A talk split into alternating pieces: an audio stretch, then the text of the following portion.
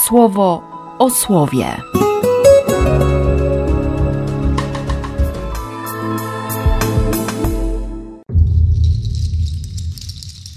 Siódmy października, piątek. Przypatrzcie się Abrahamowi, który zaufał Panu. To wyłącznie z powodu zaufania Najwyższy uznał go za sprawiedliwego. Zaufanie, zaufanie. Wiara, która jest zaufaniem, wiara, która jest relacją. O Abrahamie można by mówić długo, ale to, na co Paweł też mocno zwraca uwagę, pisząc do chrześcijan w Galacji, zawiera się w przykazaniu Szema, a właściwie w odkryciu, czym jest przykazanie Szema. Dla nich obce, bo nie mają tej tradycji. Przynajmniej większość z nich nie ma za sobą tradycji mojżeszowej. Słuchaj, będziesz kochał i wtedy przykazania to obietnice.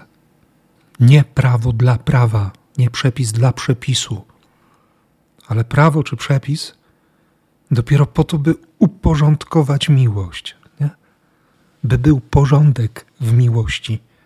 Jak to zwykł mawiać błogosławiony prymas tysiąclecia, był też porządek miłości. I chyba o takim porządku miłości również mówi Jezus. Zabrakło dzisiaj w Ewangelii chyba tego 14 wersetu, że Jezus użył swej mocy, by z głuchoniemego człowieka wyrzucić demona, czyli otworzyć człowieka na relację z Bogiem, żeby mógł Szema słuchać i żeby mógł odpowiedzieć na to, co usłyszy. Demon spętał tamtego człowieka. Trzymał go w szachu. Jak ten mocarz, nie? Trzymał w garści. Zresztą to jest chyba doświadczenie każdego z nas. Moje na pewno.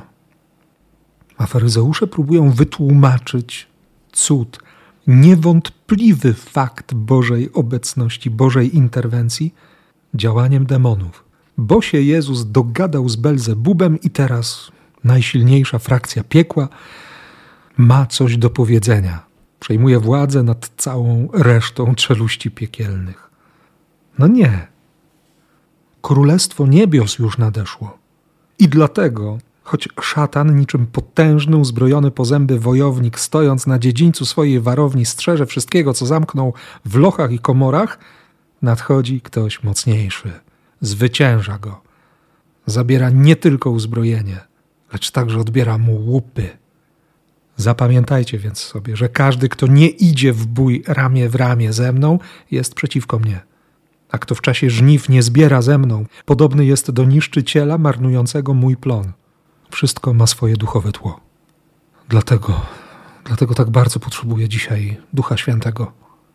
Potrzebujemy tego prowadzenia, które otwiera nas na łaskę, które otwarło całe życie Maryi na łaskę, tej królowej różańca.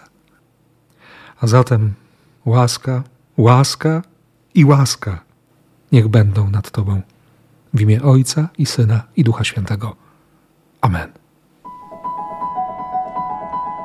Słowo o słowie.